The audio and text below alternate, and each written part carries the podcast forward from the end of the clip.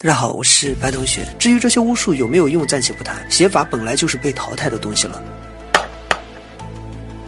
很多人以为所谓的蛊就是一些小虫子、毒物之类的东西，其实这么理解的话不太准确。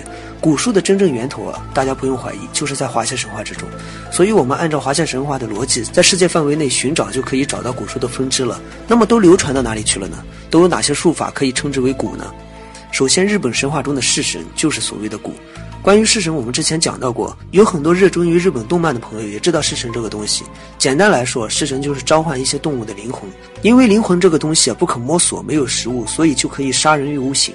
这个就是式神的原理，这个也就是蛊术的一种。然后我们再根据式神来看蛊术的范围，其中可操控的东西不只是毒物，还包括灵魂。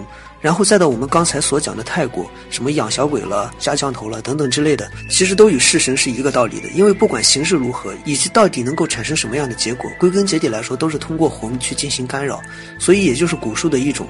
在泰国的民间神话中也对灵魂都有研究。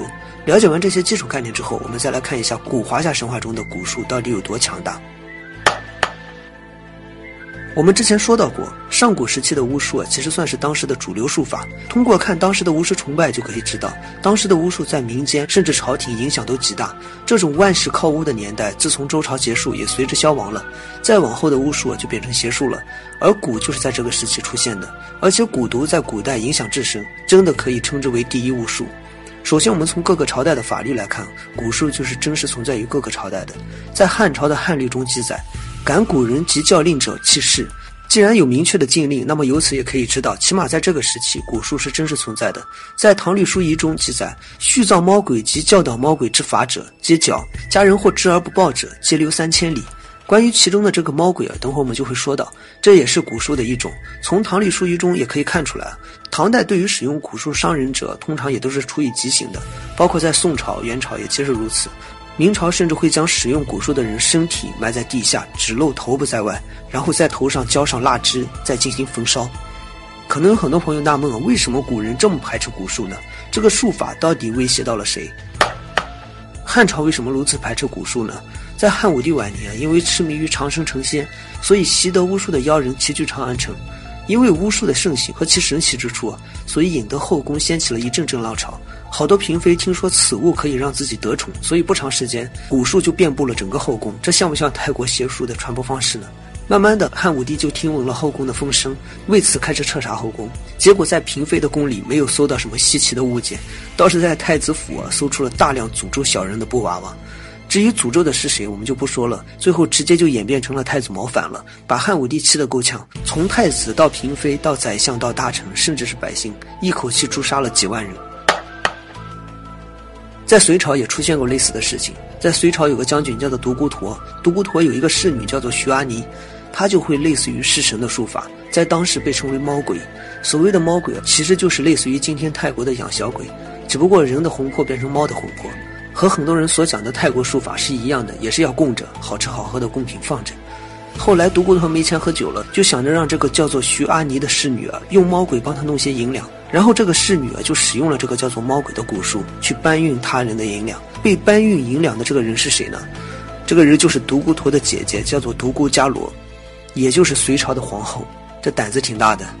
但是让独孤陀没想到的是这个叫做猫鬼的术法不仅伤财也伤身，这直接导致了他的姐姐全身刺痛，大病不起。隋文帝赶忙召集太医诊断，太医一看就知道是猫鬼所致。后来在隋文帝彻查之下，就查出了独孤陀。后来发现猫鬼在民间还有很多，所以就下令驱赶。当时被驱赶诛杀的巫师多达几千户。这件事是真的吗？这是被记载于《资治通鉴》中的，可靠性的话还是有的。其实这个猫鬼和现在所谓的佛牌是一样的，包括后世唐朝的猫鬼遗毒，以及《妖猫传》中所刻画的猫妖形象，都是源自于此。蛊术可不可信呢？我给大家讲个故事说是在唐朝初年，从西域来了一个妖僧，这个妖僧会一种咒语，能够直接将人咒死，也就类似于泰国神话中的降头术，但是比这个降头术要厉害。就是说这个妖僧看到谁念动咒语，手一指他，这个人接着就死。李世民不信就挑选了几名强壮的士兵，让这个妖僧试验。结果这个妖僧一念咒语，一指士兵，士兵接着就倒地不起了，而且百发百中。满朝文武直接就慌了，没有一个人敢说话。这个时候太史令傅毅就站出来了，他说：“臣请与妖僧赌命。”那怎么赌命呢？傅仪说，如果这个妖僧下咒语把他咒死，他不会进行追究；如果这个妖僧没有咒死他，那么就请皇帝把这个妖僧斩死。结果不论这个妖僧怎么念动咒语啊，傅仪仍然是面不改色，巍然不动。那么咒语为什么在傅仪身上没有半点效果呢？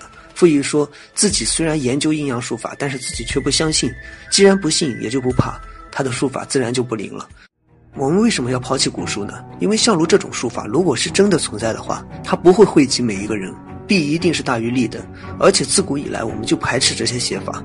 俗话说一命二运三风水，四积阴德五读书，利用这些邪法改出来的命也是不长久的，而且也有违天道。那既然是害人害己，那要它何用呢？